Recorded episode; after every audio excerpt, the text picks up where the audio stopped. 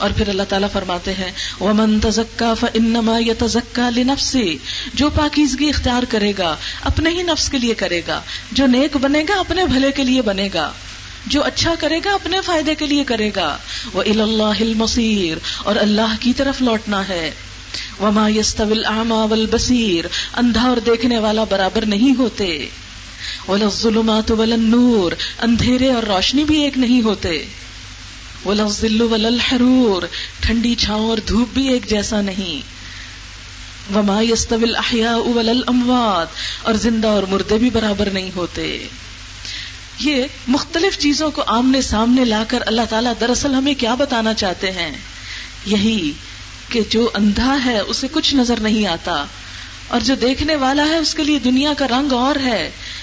یہ ایک مثال دی گئی۔ کیا بتانا چاہتے اللہ تعالیٰ کہ جو شخص دین کی طرف سے اندھا ہے، جس نے اس کتاب کو نہیں پڑھا اور وہ جو اس کو دیکھ رہا ہے، وہ برابر نہیں ہو سکتے۔ وہ ایک جیسے نہیں ہو سکتے۔ آپ نے زندگی میں کسی نابینا انسان کو دیکھا ہوگا۔ وہ کہیں ایک جگہ آنکھیں فوکس نہیں کر سکتا، وہ خود سے چل نہیں سکتا۔ اس کو نہیں پتا دنیا کے رنگ کیا ہے اور اس کے برعکس آپ جو دیکھتے ہیں، آپ کی ہر چیز اس سے مختلف ہوتی ہے۔ حتیٰ کہ دیکھنے میں شکل بھی مختلف ہو جاتی ہے۔ بالکل اسی طرح جو شخص قرآن پڑھتا ہے، جس کے پاس یہ روشنی ہے اور جو اندھیروں میں ہے، یہ دونوں برابر نہیں ہو سکتے۔ پھر فرمایا، ولا ظلمات ولا نور اندھیرے اور روشنی بھی ایک نہیں، حق اور باطل بھی ایک نہیں۔ اندھیرے کیا ہے؟ کفر کے اندھیرے، شرک کے اندھیرے، نافرمانی کے اندھیرے۔ اور روشنی کیا ہے؟ اللہ کی رضا کو جان لینا۔ جیسے اس کمرے سے اگر لائٹ آف کر دی جائے تو یہاں کا پورا ماحول بدل جائے۔ اس وقت دن کے بارہ بجے ہیں۔ اگر اس وقت رات کے بارہ بجے ہوں تو کیا یہی ماحول ہوگا؟ نہیں، بالکل مختلف ہوگا۔ اندھیرے کا افیکٹ کچھ اور ہوتا ہے، روشنی کا کچھ اور ہوتا ہے۔ یہی چیز یہاں سمجھائی گئی کہ دیکھو اندھیرے اور روشنی ایک نہیں۔ قرآن کی روشنی کو دیکھو۔ اللہ نور السماوات والارض۔ اللہ آسمان و زمین کا نور ہے۔ جب اس سے تعلق انسان پیدا کرتا ہے، اس کی محبت دل میں آتی ہے۔ دل روشن ہوتا ہے، دل کی دنیا ہی بدل جاتی ہے۔ غم اور خوشی کے پیمانے ہی بدل جاتے ہیں۔ محبت اور نفرت کے معیار بدل جاتے ہیں۔ یہ دونوں کیفیتیں ایک جیسی نہیں ہیں۔ قرآن کا پڑھنا اور نہ پڑھنا برابر نہیں ہے۔ یہ دو الگ الگ چیزیں ہیں۔ اب ہم دیکھ سکتے ہیں کہ ہم نے اپنی زندگی میں قرآن کا چراغ روشن کیا ہے ابھی تک یا نہیں۔ کیا ہم کو پتا چل گیا کہ یہ کتاب کیا کہتی ہے؟ اللہ کو کیا پسند ہے؟ کس چیز سے وہ ناراض ہوتا ہے؟ اسی وجہ سے جب ہم کسی بھی چیز کا فیصلہ کرتے ہیں، تو یہ نہیں دیکھ کے کرتے کہ اللہ کیا چاہتا ہے۔ ہم یہ دیکھتے ہیں، لوگ کیا چاہتے ہیں؟ لوگوں کو کیا بات پسند ہے؟ چاہے وہ اللہ تعالیٰ کو انتہائی ناراض کرنے والی ہو۔ ولحرور اور دھوپ اور چھاؤں بھی ایک جیسی نہیں۔ آپ دیکھیں کہ ذرا آپ باہر ابھی نکلیں گے۔ ابھی یہاں ٹھنڈے کمرے میں آپ بیٹھے ہوئے ہیں، ایک دم دھوپ میں جائیں گے تو فرق ہو جائے گا نا؟ اسی طرح جنت اور دوزخ ایک جگہ نہیں ہے۔ دونوں الگ الگ چیزیں ہیں اور دونوں کے لیے الگ الگ عمل ہیں۔ قرآن پاک میں اللہ تعالیٰ فرماتے ہیں افن المسلمین کل مجرمین کیا ہم مسلمانوں کو مجرموں کی طرح کر دیں گے؟ فرما برداروں کو۔ نافرمانوں کی طرح کر دیں گے، دونوں کا انجام ایک جیسا ہوگا۔ نہیں مالکم کیا ہے تم کو؟ کئی فتح کمون تم کیسے فیصلے کرتے ہو؟ برابر نہیں۔ اسی طرح، جب انسان قرآن سے تعلق پیدا کرتا ہے، تو یوں لگتا ہے ٹھنڈی چھاؤں میں آ گیا ہوں۔ اور قرآن کے بغیر زندگی ایسے ہے جیسے تپتی ہوئی دھوپ۔ دکھ ہی دکھ، پریشانیاں ہی پریشانیاں۔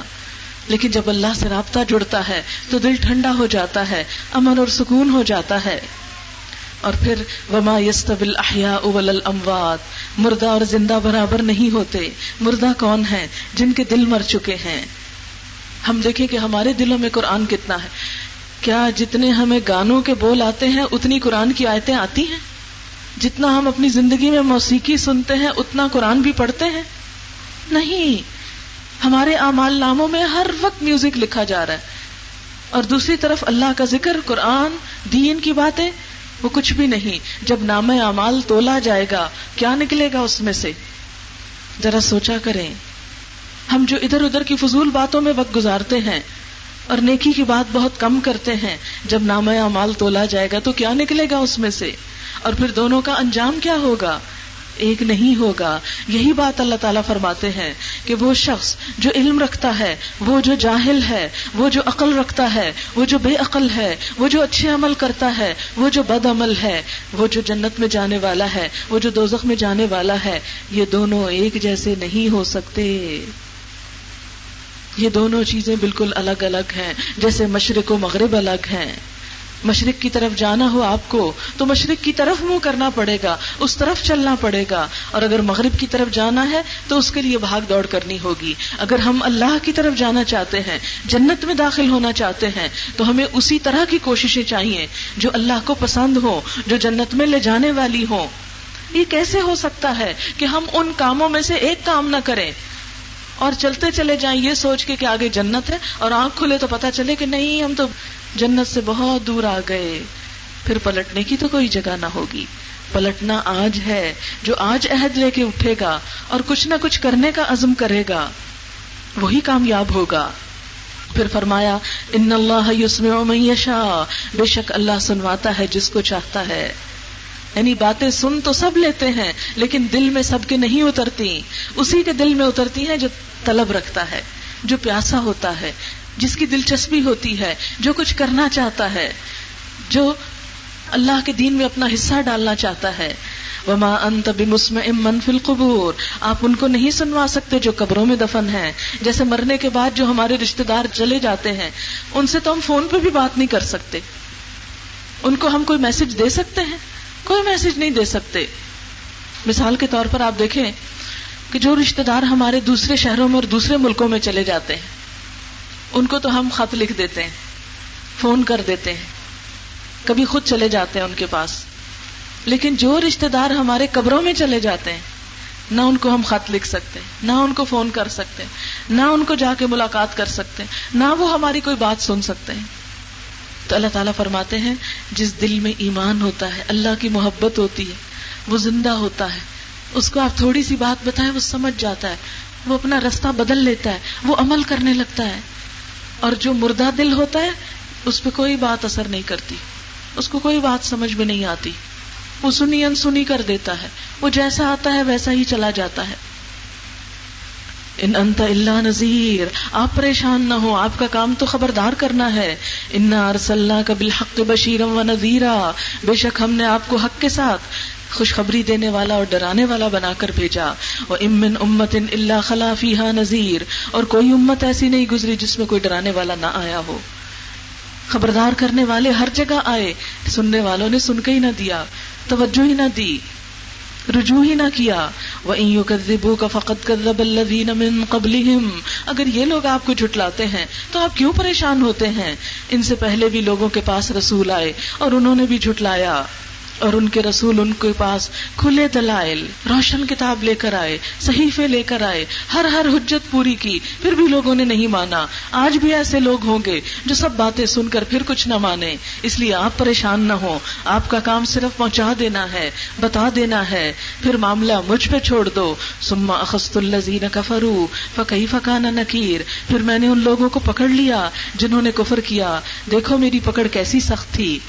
یہ آزادی، یہ مہلت چند دن کی ہے، پھر اس کے بعد ہم سب کو اللہ کی طرف رجوع کرنا ہے اور وہاں ہماری باتیں نہیں سنی جائیں گی، ہمارے اعمال دیکھے جائیں گے کہ ہم کیا کر کے آئے۔ اس لیے میں چند ایک باتیں آپ کو سجیسٹ کرنا چاہوں گی کہ اگر آج کی مجلس میں ایک تو یہ جو پوری بات کا تھیم تھا، جو پوری بات کا خلاصہ ہے، وہ یہ ہے کہ اچھائی اور برائی ایک جیسی نہیں، علم اور جہالت ایک جیسی چیز نہیں۔ قرآن کا پڑھنا اور نہ پڑھنا ایک جیسی چیز نہیں۔ اچھے عمل کرنا اور برے عمل کرنا برابر نہیں۔ اچھائی کی جزا اچھائی ہے، برائی کی جزا برائی ہے۔ اللہ نے مجھے جو کچھ دیا ہے، یہ سب کچھ میرے پاس ایک امانت ہے۔ یہ سب کچھ بہت جلد واپس چلا جائے گا۔ اور مجھے اس میں سے ایک ایک چیز کا حساب دینا ہے۔ مجھے اپنی زندگی کا حساب دینا ہے۔ مجھے اپنے علم کے بارے میں بتانا ہے کیا سیکھا اور کیا نہیں سیکھا اور کتنا عمل کیا سیکھے ہوئے پہ۔ مجھے اپنے مال کا حساب دینا ہے۔ کہاں سے آیا، کہاں خرچ کیا۔ صرف دنیا کی عیش و عشرت میں لگایا یا کسی اور کام میں بھی لگایا؟ مجھے اپنے اس وقت کا حساب دینا ہوگا۔ مجھے اس بات کے بارے میں بتانا ہوگا کہ میں نے خود کیا نیک عمل کیے، دوسروں کو کیا بتائے اور پوری دنیا تک کتنے پہنچائے۔ مجھ سے ان ساری چیزوں کا حساب ہوگا۔ ہمیں یہ سوچنا ہے، نہیں پتا تو پوچھنا ہے کہ ہم کیا کریں۔ ہم روشنی میں آنے کے لیے کیا کر سکتے ہیں؟ ہم اندھیروں سے کیسے نکلیں؟ ہم جنت میں جانے والے کام کیسے کریں؟ کیا ٹھیک ہے اور کیا غلط؟ آج پوچھنا ہوگا، اگر آج ہم نے اپنے اندر یہ چیز پیدا نہ کی، تو کل ہمیں کوئی نہ بچا سکے گا، کوئی نہیں چھڑا سکے گا، کوئی ہمارے کام نہیں آئے گا، کوئی ساتھ نہیں جائے گا۔ اس کے ساتھ ساتھ یہ کہ آپ میں سے کچھ لوگ ایسے ہوں گے جنہیں اللہ نے علم دیا ہے، جنہیں قرآن کا علم دیا ہے، جنہیں دین کا علم دیا ہے، جنہیں دین کی محبت دی ہے۔ میں ان سب سے یہ درخواست کرتی ہوں آج جانا ریکویسٹ کرتی ہوں کہ خدا کے لیے اپنے اس علم کو اپنے تک نہ رکھیں۔ اللہ نے آپ کو ایک خوشبو دی، آپ نے شیشی میں بند کر کے رکھ دی۔ نہ خود فائدہ اٹھا رہے، نہ کسی کو لگا رہے۔ ہیں کیا فائدہ؟ ہم مر گئے۔ تو یہ شیشی میں بند خوشبو شیشی میں ہی بند رہ جائے گی۔ ہمارے ساتھ قبر میں چلی جائے گی اور اس کا کچھ فائدہ وہاں نہ ہوگا۔ انسان کے مرنے کے بعد تین چیزیں اس کو فائدہ دیتی ہیں۔ اور اس میں سے ایک چیز کیا ہے؟ ایسا علم جس سے لوگ فائدہ اٹھائیں۔ اگر آپ کے سکھانے سے لوگوں کو فائدہ ہو گیا، آپ کے لیے صدقہ جاریہ ہے۔ اس کے ساتھ ساتھ یہ کھانے پینے میں بھی اعتدال ضروری ہے۔ فرمایا کلو وشربو ولا تصرفو کھاؤ، پیو اور اسراف نہ کرو۔ ان لا يحب المصرفین فضول خرچی کرنے والے کو اللہ پسند ہی نہیں کرتا۔ اور اگر ہم اللہ تعالی کی نظر سے گر گئے، تو کیا رہا ہمارے پاس؟ پھر اسی طرح ایک اور جگہ پر فرمایا ان لا يحب المصرفین وہ حد سے زیادہ خرچ کرنے والوں سے محبت نہیں کرتا۔ پھر اسی طرح آپ صلی اللہ علیہ وسلم نے فرمایا میانا روی یعنی اعتدال، نبوت کا ایک حصہ ہے۔ پھر اسی طرح، زندگی کے دیگر معاملات میں بھی آپ اعتدال سے کام لیتے تھے۔ فرمایا، اچھی سیرت اچھا طریقہ اور اعتدال نبوت کے پچیس حصے میں سے ایک ہے۔ آپ نے فرمایا، دولت مندی میں درمیانی راہ کتنی اچھی ہے، محتاجی میں درمیانی راہ کتنی اچھی ہے، عبادت میں درمیانی راہ کتنی اچھی ہے۔ اور پھر اسی طرح قرآن پاک میں اللہ تعالیٰ نے فرمایا کہ ولا تجہر بسلاتے کا ولا تو خافت بہا وب تک بین ظال کا سبیلا کیا جب نماز پڑھو تو اس کو بھی بہت چیخ چلا کے نہ پڑھو اور نہ بالکل چپ ہو کے، بلکہ آہستہ آہستہ پڑھو۔ یعنی ہر چیز میں اعتدال اچھا ہے۔ دوسری طرف بخل سے روکا گیا کہ جب فضول خرچی منع کی گئی تو بخل، کنجوسی بھی منع کی گئی۔ اللہ تعالیٰ فرماتے ہیں، ولا تجل یادا کا مغلول الا انوقے کا اپنے ہاتھ کو اپنے گردن سے نہ باندھ کے رکھو کہ اللہ کی راہ میں کچھ دے ہی نہ سکو۔ ایک اور جگہ پر فرمایا ولزین یکندون الذهب والفضة ولا ينفقونها في سبيل الله فبشرهم بعذاب اليم جو لوگ سونا چاندی جمع کر کر کے رکھتے ہیں اور خدا کی راہ میں خرچ نہیں کرتے، ان کو دردناک سزا کی خوشخبری سنا دو۔ جیسے زکات نہ دینا اس میں سے، کیونکہ کنز اس مال کو کہتے ہیں جس کی زکات نہ دی جائے۔ جس دن ان کو دوزک کی آگ میں گرم کیا جائے گا، پھر اس سے ان کی پیشانیاں، ان کی سائڈز اور ان کی پیٹھیں داغی جائیں گی۔ یعنی اس سونے چاندی کو گرم کر کے ان کے اوپر داغ لگائے جائیں گے۔ جیسے استری ہوتی ہے نا گرم، تو کسی کے جسم پہ رکھ دی جائے تو اسکن ساتھ اٹھاتی ہے۔ کبھی کسی کو استری لگے ہوئے دیکھا ہوگا کہ تھوڑی دیر بھی لگ جائے تو اسکن پھول جاتی، لال ہو جاتی ہے۔ تو سونا چاندی میٹل کی پلیٹیں بنا کے جہنم کی آگ میں تپا کے ان لوگوں کے چہروں، پیشانیوں اور ان کے پہلوؤں پہ لگایا جائے گا۔ اور کہا جائے گا، چکھو، یہ ہے وہ جو تم جمع کر کے رکھتے تھے۔ اس کا مزہ چکھ لو اب۔ ایک اور جگہ پر آتا ہے۔ اللہ تعالیٰ فرماتے ہیں ہان تم لتنفقوا فی سبیل اللہ فمنکم من یبخل ومن یبخل، فانما یبخل عن نفسه، واللہ الغنی وانتم الفقراء۔ ہاں تم کو اللہ کی راہ میں خرچ کرنے کو بلایا جا رہا ہے۔ تو تم میں کوئی بخل کرتا ہے۔ وہ اپنے ہی لیے بخل کرتا ہے۔ اللہ بے نیاز ہے اور تم ہی محتاج ہو۔ یعنی اس بخل کے نتیجے کو تم خود بھگتو گے۔ اللہ کو تمہارے مال کی ضرورت نہیں۔ اس کے خزانے تو بہت وسیع ہیں۔ اس نے تمہیں اس لیے دیا ہے کہ تم اس کی راہ میں دو۔ اور پھر ایک اور جگہ پہ فرمایا وہ اما مم بخلا وسطنا و کزب بل حسنا فسن یسر للعسرا وما یغنی انہ مالہ اذا تردا اور جس نے دینے سے بخل کیا، خدا کی باتوں کی پرواہ نہ کی۔ اور اچھی بات کو جھٹلایا، تو ہم اس کو سخت کام کے لیے آسان بنائیں گے۔ اور جب وہ بخل کرے گا، تو اس کا مال اس کے کام نہ آئے گا۔ اور اس کا مال اس کے کام نہ آئے گا جب وہ خود ہلاک ہو جائے گا۔ یعنی مرنے کے بعد انسان کا مال اس کو کیا فائدہ دے گا؟ وہی مال فائدہ دے گا جو ہم نے کھا کے یا تو استعمال کر لیا دنیا میں یا پھر اپنے لیے صدقہ کر کے آگے بھیج دیا۔ اللہ کے بینک میں جمع کروا دیا۔ اور پھر فرمایا وہ انفکو مما رزق ناکم من قبل احدکم الموت فیقول رب لولا اخرتنی الى اجل قریب فاصدق واکم من الصالحین اور ہم نے تم کو جو روزی دی ہے، اس میں سے اس سے پہلے کہ تم میں سے کسی کی موت آ جائے، خدا کی راہ میں خرچ کرو، ایسا نہ ہو کہ موت آنے لگے۔ تو انسان کہے، پروردگار، تو نے تھوڑی سی مہلت اور کیوں نہ دی کہ میں خیرات کرتا اور نیکوکار لوگوں میں سے ہوتا۔ اس وقت کسی کی خیرات قبول نہ کی جائے گی۔ صحت کی حالت میں ایک روپیہ جو خرچ کرتے ہیں، مرتے وقت ہزار روپے خرچ کرنے سے زیادہ ثواب کی بات ہے۔ اسی طرح آپ صلی اللہ علیہ وسلم ہر نماز کے بعد دعا مانگتے تھے اللہ انی اعوذ بک من العجز والکسل والجبن والبخل والحرم وعذاب القبر. اے اللہ، میں عجز، سستی، بزدلی، بخل، نکمی عمر اور قبر کے عذاب سے تیری پناہ چاہتا ہوں۔ اور پھر اسی طرح ہمیں ایک واقعہ ملتا ہے کہ ایک شخص حضور صلی اللہ علیہ وسلم کے پاس آیا اور کہنے لگا، یا رسول اللہ صلی اللہ علیہ وسلم، آپ دعا کیجیے اللہ مجھے مال دے تو میں اس کی راہ میں بہت دوں گا۔ آپ نے فرمایا، تھوڑا مال تیرے لیے بہتر ہے، اس سے کہ زیادہ ہو اور تو دین کا کچھ کام نہ کر سکے۔ بہرحال وہ پھر کہنے لگا، نہیں، آپ میرے لیے دعا کریں۔ کیونکہ اسے پتا تھا کہ آپ کی دعا قبول ہوگی۔ آپ نے اس کے لیے دعا کی۔ اتنی اس کی بکریاں پیدا ہوئی کہ مدینے میں رہنا اس کا مشکل ہو گیا۔ پہلے مدینہ میں رہتا تھا تو مسجد میں نماز پڑھنے کے لیے آتا۔ اب اس کو مدینہ سے باہر جانا پڑا۔ وہاں وہ جمعے جمعے کے لیے آتا تھا۔ اور زیادہ مال پیدا ہوا اور دور جنگل میں چلا گیا، حتیٰ کہ جمعہ بھی چھٹ گیا۔ پھر جب زکوٰۃ کا حکم آیا تو آپ صلی اللہ علیہ وسلم نے اس کے پاس کسی کو بھیجا کہ جاؤ زکوٰۃ جمع کر کے آؤ۔ کہنے لگا یہ تو مجھے ایک جزیا معلوم ہوتی، ایک ٹیکس ہے، میں تو نہیں دیتا۔ اچھا جاؤ، لکھی ہوئی بات لاؤ۔ جب وہ زکات جمع کرنے والے لکھا ہوا فرمان لے کر آئے تو کہنے لگے، نہیں جاؤ، میں نہیں دیتا کچھ۔ جب نبی صلی اللہ علیہ وسلم کو پتا چلا تو آپ نے اس کو بد دعا دی۔ اس کو پریشانی ہوئی کہ آپ کی بد دعا بھی مجھے اسی طرح لگ جائے گی جس طرح دعا لگی تھی۔ تو اپنا مال لے کر آپ کی خدمت میں حاضر ہوا۔ آپ نے اسے قبول ہی نہ کیا۔ پھر اس کے بعد حضرت ابو بکر کے پاس لے کے گیا۔ انہوں نے بھی قبول نہ کیا۔ حضرت عمر کے پاس لے کے گیا۔ انہوں نے بھی قبول نہ کیا۔ حضرت عثمان کے پاس لے گیا۔ انہوں نے بھی قبول نہ کیا۔ اور حضرت عثمان کے دور میں دور جنگلوں میں اکیلا کہیں مر گیا۔ کوئی اس کا جنازہ پڑھنے والا بھی نہ تھا۔ تو یہ واقعہ ہمارے لیے ایک بہت بڑی عبرت رکھتا ہے کہ بازو کا جتنا جتنا ہمارے پاس مال ہوتا جاتا ہے، اتنا ہم اللہ سے دور ہوتے چلے جاتے ہیں۔ اس لیے اتنا ہی ضروری ہوتا ہے کہ ہم اللہ تعالیٰ سے اپنا وعدہ سچا کرنے کے لیے صدقہ کریں۔ صدقہ کیا ہوتا ہے؟ سچ کہنا۔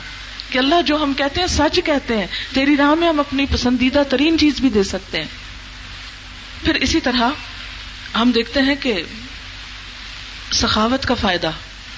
قرآن پاک میں اللہ تعالیٰ فرماتے ہیں مسل الزین یونفقون اموالہم فی سبیل اللہ کا مسل حبت امبت سبا سنابلا فی کل سنبلت مئت حبا واللہ یدعف لمن یشاء، واللہ واسع علیم۔ اور ان لوگوں کی مثال جو اپنے مالوں کو اللہ کی راہ میں خرچ کرتے ہیں، ایک دانے کی سی ہے، جس سے سات بالیں اگتی ہیں۔ ہر بال میں سو دانے، اللہ جس کے لیے چاہتا ہے اور بڑھا دیتا ہے، اللہ کو شائش والا ہے۔ اور سب کچھ جانتا ہے۔ یعنی اگر کوئی ایک روپیہ خرچ کرتا ہے نا، خلوص نیت کے ساتھ، تو سات سو گنا اس کا اجر ہو جاتا ہے۔ ایک حدیث میں آتا ہے کہ ایک لکما جو اللہ کی راہ میں دیتا ہے، اللہ تعالیٰ اس کو پہاڑ جتنا کر دیتے ہیں اجر میں۔ پھر اسی طرح آپ صلی اللہ علیہ وسلم نے فرمایا، صدقہ کرنے سے مال کم نہیں ہوتا، بلکہ اس میں برکت ہوتی ہے، مال بڑھتا ہے اور کسی کا قصور معاف کر دینے سے اللہ عزت کو بڑھا دیتا ہے۔ اور جو کوئی توازو اور خاک ساری اختیار کرتا ہے، اللہ اس کو بلندی عطا کرتا ہے۔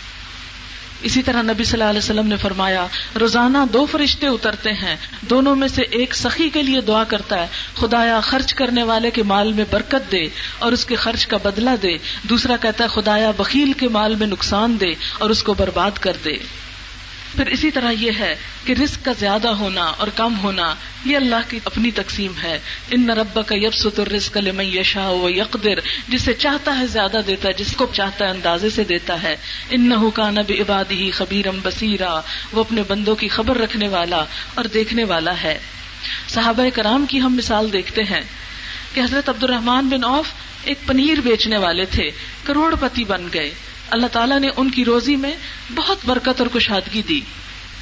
حضرت عبد الرحمان بن اوف کی فیاضی کا حال وقتاً فوقتاً ہم دیکھتے ہیں۔ سورت توبہ نازل ہوئی۔ صحابہ کرام کو صدقہ و خیرات کی تلقین کی گئی۔ تو حضرت عبد الرحمان نے اپنا آدھا مال یعنی چار ہزار درہم پیش کیے۔ پھر دو دفعہ چالیس چالیس ہزار دینار وقف کیے۔ جہاد کے لیے پانچ سو گھوڑے، پانچ سو اونٹ دیے۔ پانچ سو گھوڑے، پانچ سو گاڑیوں کے برابر ہیں۔ آج اگر صرف اس ملک میں پانچ سو گاڑیاں اللہ کے دین کی تبلیغ کے لیے وقف ہو جائے نا، تو لوگوں کی قسمت پلٹ جائے۔ لیکن آج کوئی ایسا دل نہیں رکھتا کہ اللہ کے دین کے کام کے لیے وہ اپنے مال کو وقف کر کے جنت کمائے۔ پھر اس کے بعد آپ دیکھیں کہ عام صدقہ و خیرات کا حال یہ تھا کہ ایک ہی دن میں تیس تیس غلام آزاد کر دیتے تھے۔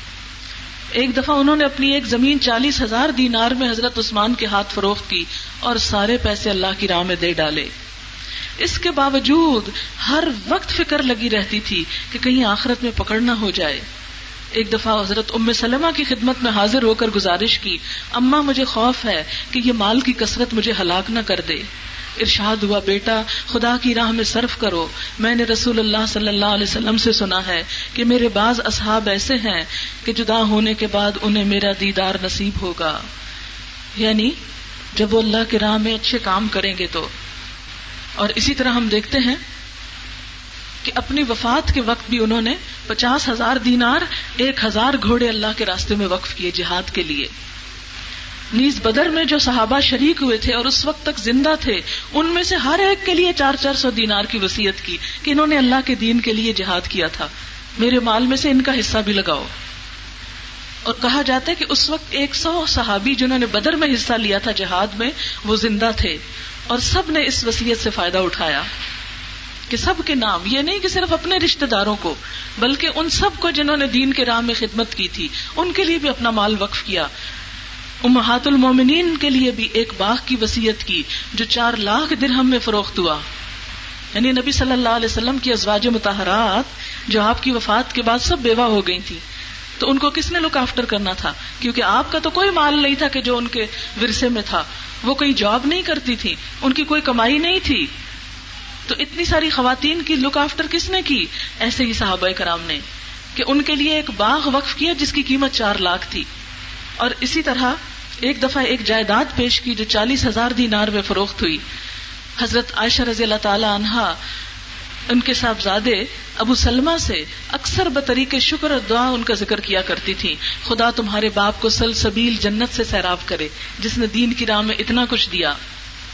حضرت عبد الرحمان کے کاروبار میں اللہ نے اتنی برکت دی تھی۔ خود فرماتے ہیں، اگر میں پتھر بھی اٹھاتا ہوں تو نیچے سے سونا نکلتا ہے۔ یعنی اتنا رسک اللہ نے اور بڑھا دی۔ جتنا دیتے تھے اللہ اور بڑھا دیتا تھا۔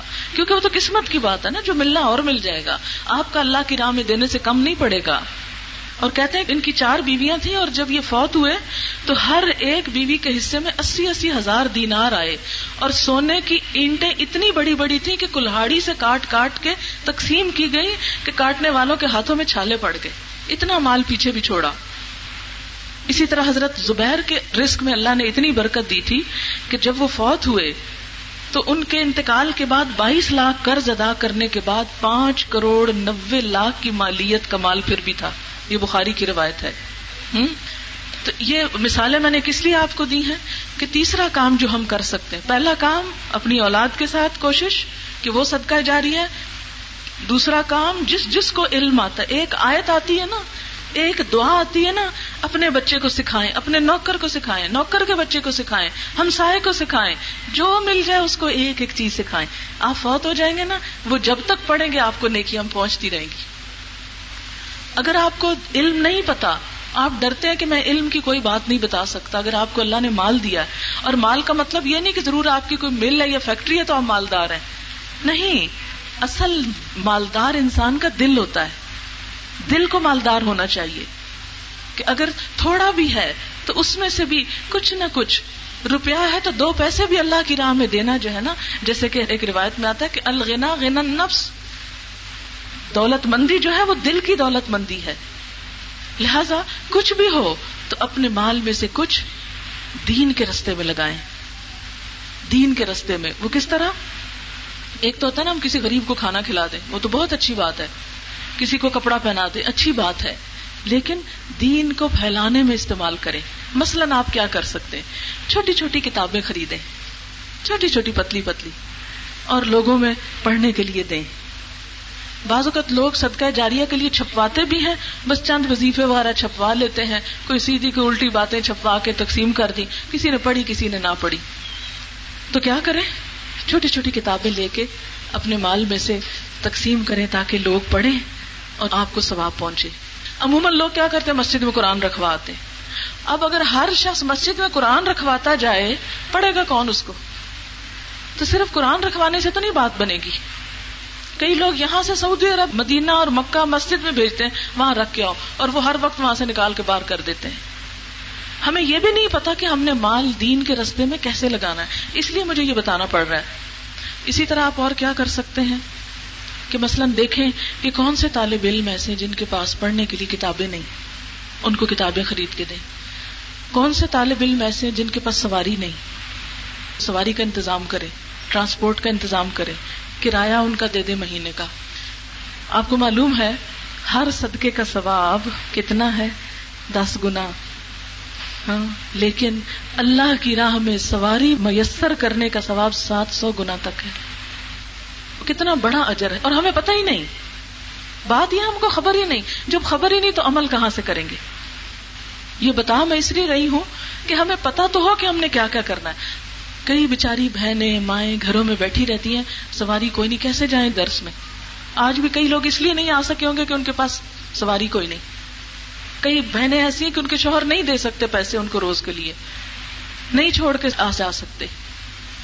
سواری کا بندوبست کرنا۔ پھر اسی طرح آپ دیکھیں کہ جیسے درس کی کیسٹ ہوتی کچھ خرید لیں آپ اور آپ اپنے عزیزوں رشتے داروں، دوستوں، خواہ وہ امیر ہی کیوں نہ ہو یہ نہیں کہ صدقہ یہ ہے کہ صرف وہ ہم کسی غریب کو ہی کوئی کتاب خرید کے دیں۔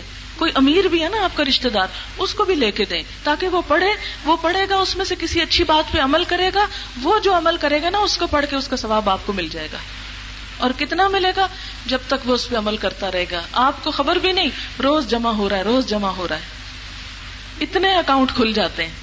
یہ ہر ایک کو ایک اچھی بات بتانا، ایک اکاؤنٹ کھولنا ہے۔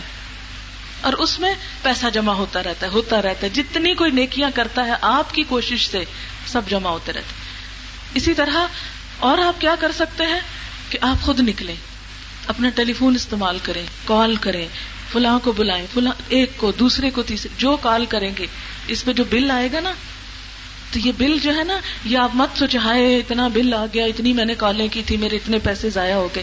نہیں، اگر آپ نے ایک ٹیلی فون کال کی اور اس پر کوئی ایک شخص آ گیا اس مجلس میں سننے کے لیے، اور اس نے ایک بات پہ عمل کر لیا، آپ کی وہ کال ہزاروں کی ہو گئی اللہ کے ہاں۔ وہ معمولی چیز نہیں ہے۔ لوگوں کے دروازہ کھٹکھٹائیں۔ ان کو بتائیں، فون کریں، خط لکھیں۔ اپنے بچوں کو اگر خط لکھیں، ان کو اچھی نصیحت کی باتیں لکھیں۔ اب اسی طرح جیسے کیسٹ کی میں بات کر رہی تھی کہ آج کل لوگ بعض اوقات کتاب پڑھنے سے گھبراتے ہیں۔ گاڑیوں میں ہر جگہ ٹیپیں پڑی ہیں، میوزک بج رہا ہے، گانے بج رہے ہیں۔ اگر اس کی جگہ آپ ان کو کوئی اچھی بات بھی سننے کے لیے دیں، ہو سکتا ہے سن لیں۔ اور میرے پاس کئی ایسے خط آئے ہیں کہ جس میں لوگوں نے بتایا کہ ہم نے ایک کیسٹ سنی اور ہمیں اتنا فائدہ ہوا، عمل میں ہم نے تبدیلی کی۔ اب وہ پہنچی تو سنی۔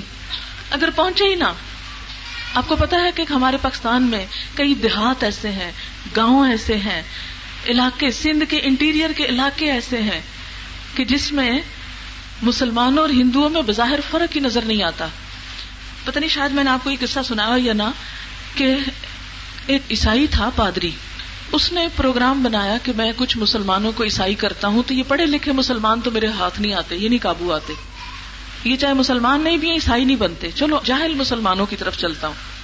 تو وہ سندھ کا ایک تھر پارکر کا علاقہ ہے، وہاں گیا۔ وہاں اس نے کچھ بکریاں خریدی غریب لوگ ہیں بڑے اس طرف۔ لوگوں کو کہا اچھا ایک ایک بکری لے جاؤ، لیکن میری تعلیم سننے کے لیے آیا کرو۔ جو میری تعلیم سننے کے لیے آئے گا، اس کو میں ایک ایک بکری دوں گا۔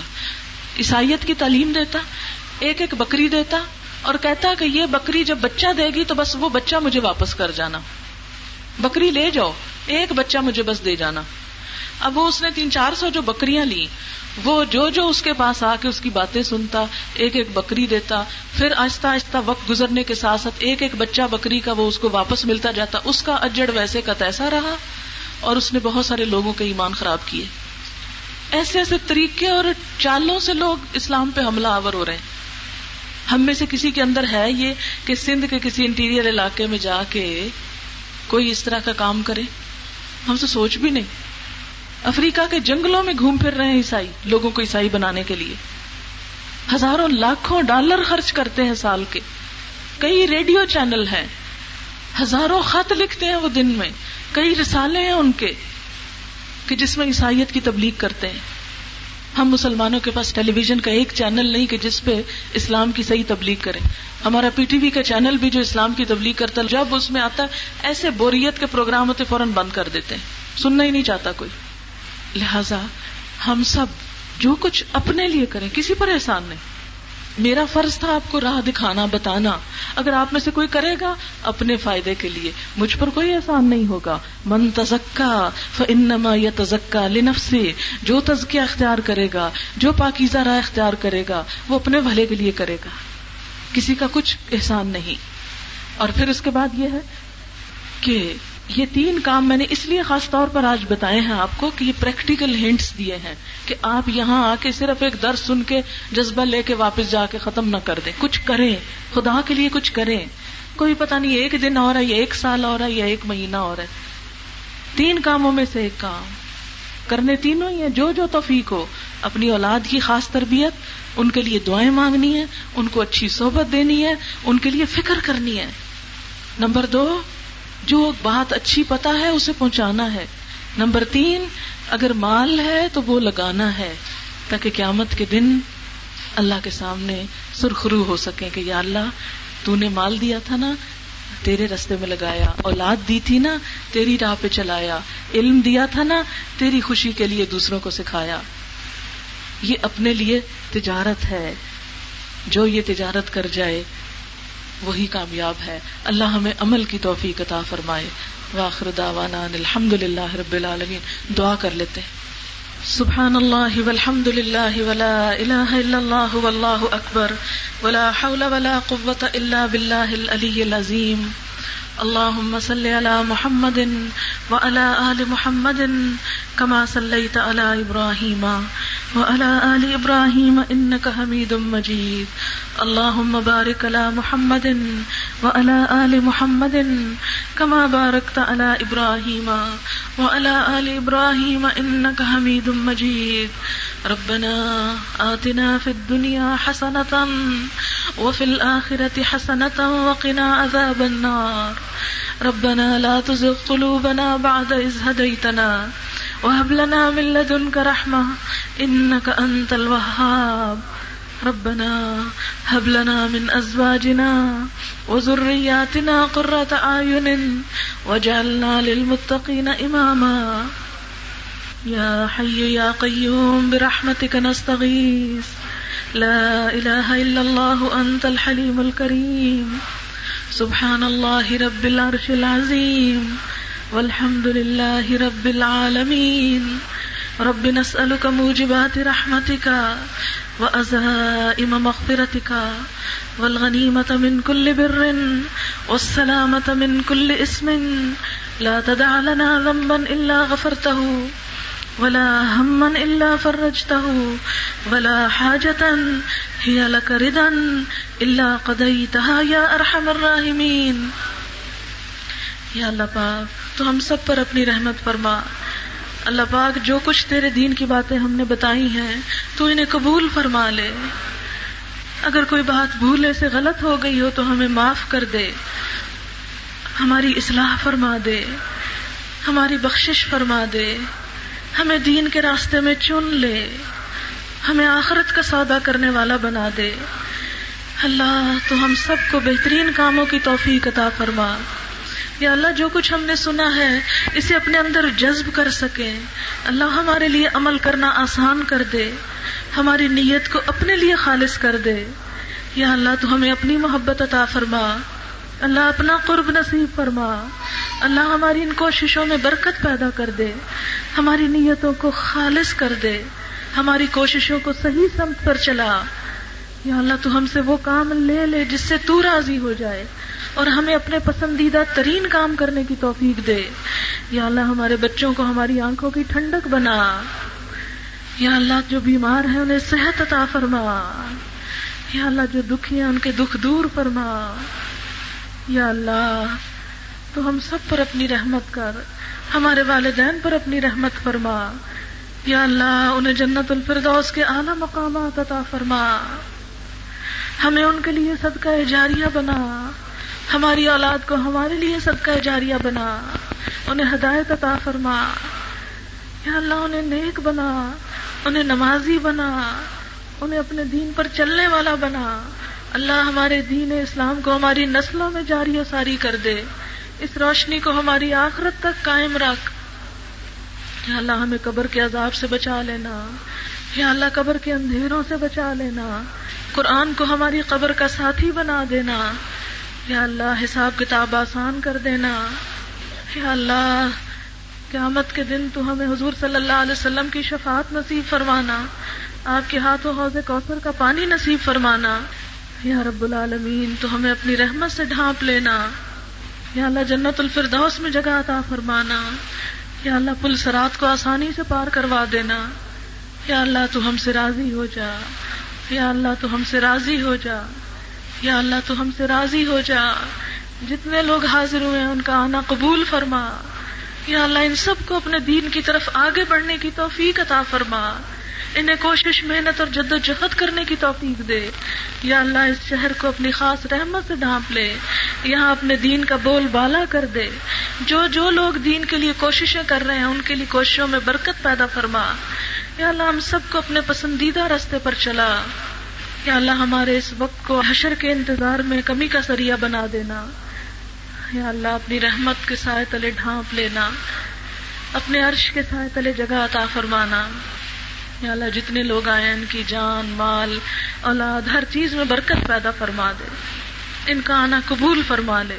ربنا تقبل منا۔ انك انت السميع العليم. وتب علينا انك انت التواب الرحيم. وصلى الله تعالى على خير خلقه محمد وعلى اله واصحابه واهل بيته اجمعين برحمتك يا ارحم الراحمين. واخر دعوانا ان الحمد لله رب العالمين.